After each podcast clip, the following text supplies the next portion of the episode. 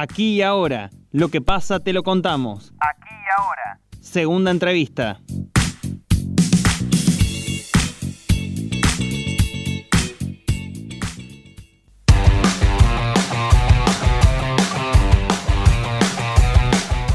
Una de las actividades que sufrieron el parate y el desgaste de la pandemia y sus restricciones fueron las vinculadas a lo gastronómico, el ocio y el esparcimiento.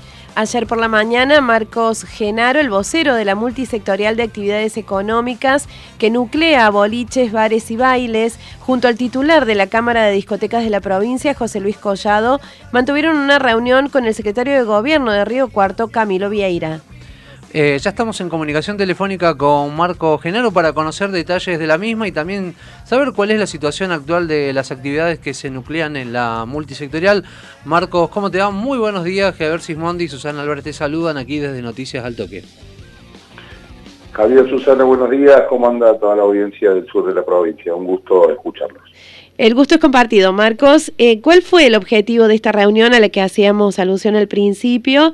¿Hablaron de actualización de protocolos? ¿Qué fue lo que se trató?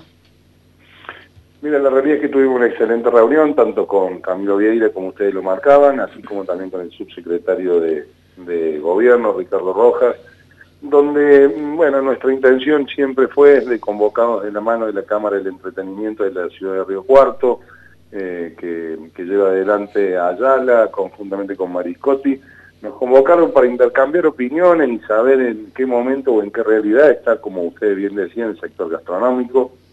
Eh, estuvimos debatiendo intensamente con respecto al tema del horario, eh, estuvimos viendo la posibilidad de ampliar dicho horario de la una de la mañana hasta las 2 de la mañana, lo cual, digamos, nos, nos dieron eh, cierta luz verde para poder hacerlo a partir de este fin de semana. También le planteamos la absoluta necesidad de volver a insistir con respecto al tema de las pruebas pilotos del sistema de burbujas sociales. A recordar que Río Cuarto en ese sentido fue pionera allá por el 10, 12 de diciembre del año pasado en, en ese formato, digo pionera a nivel nacional, ¿no? Porque fue el primer lugar del país donde se hizo una prueba piloto, un ensayo de burbujas sociales eh, la realidad es que fue eh, extremadamente exitoso y bueno, obviamente después por una cuestión de impedimentos que planteó el gobierno de la provincia no pudo continuarse. La idea era un poco poder eh, volver a la carga con, con, ese sistema, así que también obtuvimos una, una buena respuesta por parte de las autoridades municipales para poder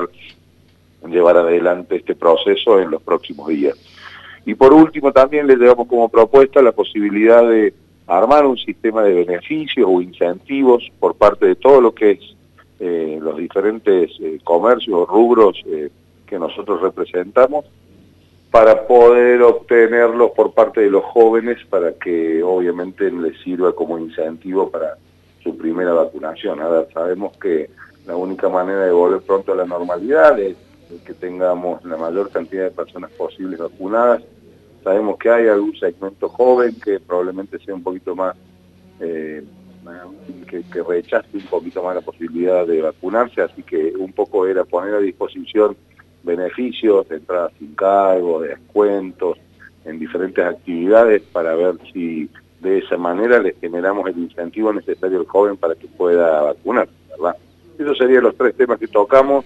La realidad nos sorprendió el grado de conocimiento sobre sobre las diferentes actividades que, bueno, que tienen los funcionarios que nos recibieron. Normalmente nosotros vamos por los diferentes pueblos o ciudades de la provincia, tenemos reuniones con autoridades municipales y no solo la gran predisposición, sino también el profundo conocimiento de la realidad en la cual estamos inmersos, nos sorprendió gratamente y así se lo hicimos saber eh, tanto al, al, doctor Vieira como al doctor Rojas, digamos, en nombre de la gestión de Llamosas, ¿no? Marcos, dentro de las conversaciones eh, está también este punto, ¿no? El del rever el protocolo 86 del COE, este que habla del 30% de, de, aforos en los espectáculos, en, los bares. Eh, ¿Se está analizando también ese punto? Sí, la realidad es que tenemos que actualizar el protocolo. Yo creo que, la situación actual que estamos sufriendo a nivel pandemia es algo totalmente distinto a lo que veníamos sufriendo hace un mes, hace seis meses obviamente cíclico también, tenemos por delante eh, probablemente alguna amenaza con respecto a la variable delta y tenemos que ser prudentes. Nosotros siempre hemos sido súper sanitaristas también. de verdad que siempre hemos ido acompañando digamos, las diferentes etapas que vamos teniendo. Bueno, hoy tenemos una realidad mucho más eh, alentadora, eh, tenemos 23, 24% de ocupación de camas UTI, eh, que probablemente sea la variable con la cual se, maneje, digamos, como para determinar mayores aperturas o flexibilizaciones, y por eso estamos en la etapa que estamos. Pero sí, le hemos pedido, bueno, ya se lo habíamos pedido a la gente del COE a nivel provincial, la actualización de ese protocolo, ampliar los aforos, eh, era necesario pasar del 30% probablemente a, la mitad o a un aforo del 50% y también, digamos, ir eh, devolviendo paulativamente, paulatinamente el horario, porque recordar, imagínate un local con una capacidad normal, vamos a ponerle de 100 personas, que de repente está restringido a 30, pero aparte tiene una restricción de horario, porque si antes iba a las 5 de la mañana como horario límite comercial, hasta esta semana que pasó iba a la 1, si empezar a restringir una variable y otra, ese local trabaja a un 10 o un 15% de lo que hacía antes con, con el 100% o el 80% de los costos que tenía. Entonces, esa es la realidad que hemos venido viviendo en los últimos 18 meses y esa es la realidad que nosotros normalmente marcamos para decir, encontremos un punto de equilibrio entre la situación sanitaria y la situación económica, porque esto es la nueva normalidad y así tenemos que tratarlo, digamos, a partir de ahora hablando de estos 18 meses que han estado casi sin actividad, ¿cuál es la situación de los comerciantes de estas actividades? Mira, en general el ocio y el entretenimiento nocturno han sido sin duda uno de los, de los rubros más castigados. Eh, muchos bares, muchas discotecas eh, no han podido aguantar este parate tan prolongado y han cerrado. Eh, tenemos una estadística a nivel discoteca, sí te puedo decir, ayer hablábamos con José Luis Collado, que es el titular de la Cámara y que está dentro de esta multisectorial, donde entendíamos que más o menos un 35-40% de las discotecas en la provincia han cerrado en forma definitiva. Eh, o sea, una de cada tres discotecas ya no existe más. Eh, él tenía 320 discotecas más o menos al principio de la pandemia y él estima que debe estar en el orden de las 210 en toda la provincia. Hay otros rubros también que han sido muy castigados. Nosotros como multisectorial, recordar que tenemos 29 cámaras empresarias eh, que, digamos, los rubros tan diversos como natatorios, gimnasios, salones, fiestas.